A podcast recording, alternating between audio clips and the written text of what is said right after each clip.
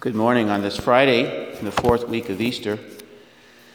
About eight hours east of here, if you follow Interstate 90 into southeastern Montana, you come upon these windswept, grass covered rolling hills, the plains, northern plains.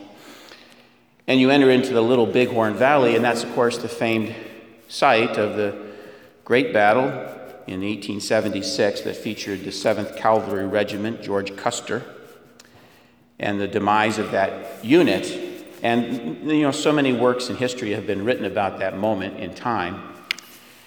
One particular author, historian who lived in the late 19th, early 20th century, James Curtis, focused his analysis and study on the Aboriginal scouts who were assigned to, to Custer's regiment, because there were many. They had Arikaras and Crow scouts that had been brought into the employ of the U.S. Army to help guide Custer and his, his regiment as they made their way around that region in pursuit of the Lakota Sioux. One particular individual, man of note, I hope I say his name right. This is my best understanding of how you pronounce it in Crow. Marita Te Deo Karush. I hope I get that right. It means white buffalo who turns around. We'll just call him White Buffalo.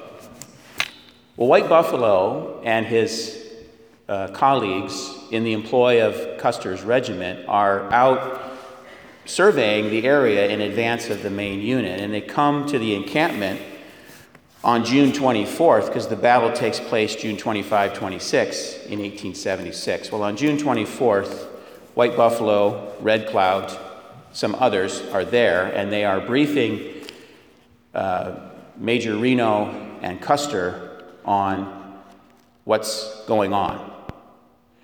And they leave the briefing because they are dismissed. They are dismissed with their insight. And what they had said basically was General, it's not a small village you think is down there in that river basin. Given the trampling of the grass, given the animal droppings that we can see, given the cloudiness, the muddy of the river, that's a large force. That's probably in the hundreds, if not thousands, of horse mounted warriors are in this region or in this area, right, this immediate area. So I wouldn't go down there tomorrow. I wouldn't. Don't go down there. Well, they leave the meeting, the briefing, and it's noted by historian Curtis that they change out of their army issued blue wool uniforms back into their Aboriginal clothing. And they're asked, Why are you doing that? And they said, Well, we choose to die as warriors, not soldiers, but die we will tomorrow if we go down there. And is exactly what happened. Now, interestingly enough, White Buffalo would survive that battle, probably because he was wearing Aboriginal clothing, who knows. But he survived, and the point of note and the, and the link, if you will, to today's readings are he's speaking a truth that the arrogance of Custer could not receive. Custer knew better. He was a celebrated officer of fame from the Civil War.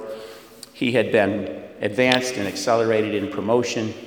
He had an insight into ways, he thought, tactics of the Aboriginals. But he completely misunderstood and miscalculated the situation he was entering into, and it led to his demise and the demise of 276 men. So he made a horrible mistake because he thought he knew better. Thought he knew better. And his formation put him in a scenario where he thought he knew better.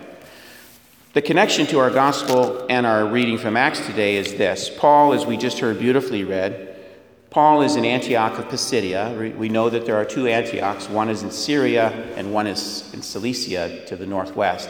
And that's where they are today. They're in, in Antioch of Pisidia.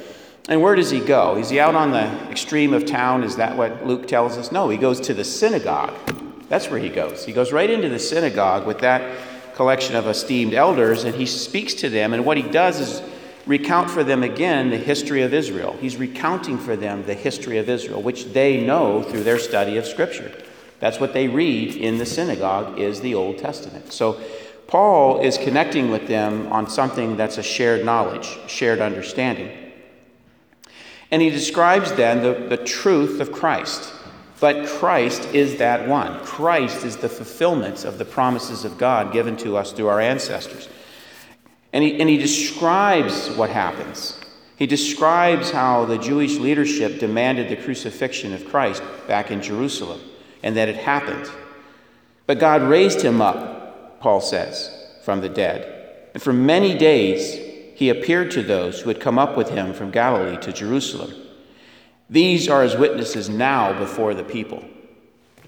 So, like White Buffalo, I'm telling you something and it's true, take heed. I'm telling you something, it's true, take heed. That's what Paul so emphatically is trying to convey to his brothers in the ancestral Jewish faith. That's what he's trying to tell them that. In John's gospel, beautifully so, then, we have the beginning of the 14th chapter, and our great patron Thomas invites that response from our Lord Lord, how, how, can, we, how can we know the way? How can we know the way if we don't know where you're going? And our Lord, in re- reply to Thomas's plea, gives us that message I am the way and the truth and the life. No one comes to the Father except through me. If we look at that word truth, we go back a couple of chapters in John's Gospel, John 8 now. We have Jesus surrounded by a group of Jews who, who was uh, Jesus' principal uh, ministry target with the Jewish people. And Jesus says this to them in respect to their ancestry and the faith and their understanding. And Jesus says, If you remain in my word, you will truly be my disciples, and you will know the truth, and the truth will set you free. So, today perhaps we take this application. We have this historic event here in the continental U.S in the outworking of our nation's history and something that actually happened. And we have the insight of a man and others who were there that said to an individual he thought he knew better, I think you're going to make a mistake and it will cost you your life. And he made a mistake and it cost him the life of himself and many others. And here we have from our testimony from Christ saying, I am the way, I am the truth, I am the life. I am this. And to the world, for 20 centuries, the Christian world says, well, here's the truth. World, you can deny that. You can know better. You can be smarter. You can have more insight. And oftentimes it's a person's formation that, like, like a esteemed general, their formation brings them to a point of arrogance where they know better. It can't be true. Look at all those bad people in the church. How could the church be true? Look at all those mean Christians. Christianity must not be true. That's, that's foolishness. You've been misled. You're misguided.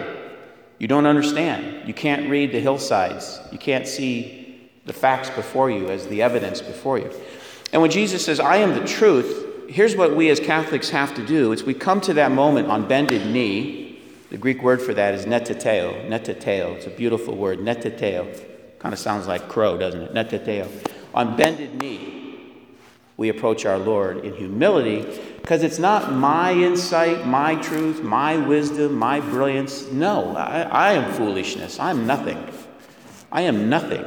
It's Christ's truth within me by His grace, not my merits, that enables me to pick up this beautiful work, receive its truth, receive the real presence of our Lord in the sacramental life of the church, and, and live that truth out as best I can, imperfectly, but as best I can. That's what's before us. So when we approach the world and we observe things in our world, and there are lots of things to observe that seem disordered, or we encounter people who are pursuing disordered adventures or making making decisions that are going to have significant impact, consequential impact on their life that, are, that is meaningful harmful. It's not important that my truth be conveyed to them. I don't have any truth. The only truth I should have is cruciformity, and that's Jesus Christ within me. And if I can share that in humility, and if I can share that with compassion, then I do the best I can to do that. I do that with great intent each day. I, I wake with that intent. I retire to bed in the evening in evaluation of that intent. so that I live out a truth that's not mine, not because I think it's true. Doesn't matter what I think. The church tells me that it's true, and the church is based on the truth of Scripture, reality of Christ. So, our goal as we go forward into this day, look forward to this fifth Sunday of Easter, is to remind ourselves that there are obvious truths in the world, but the most the most complete objective truth is the life of Christ, that he is the Son of God, that he did die, that he did rise, and he lives now and seeks us to be with him in this dwelling of many places uh, in his eternal presence with our Creator God Father, that we would be with him and return to him, a soul breathed into life, return to him. We go forward standing in a truth that is Jesus Christ, and we share that truth as compassionately and as consistently as we can. God bless.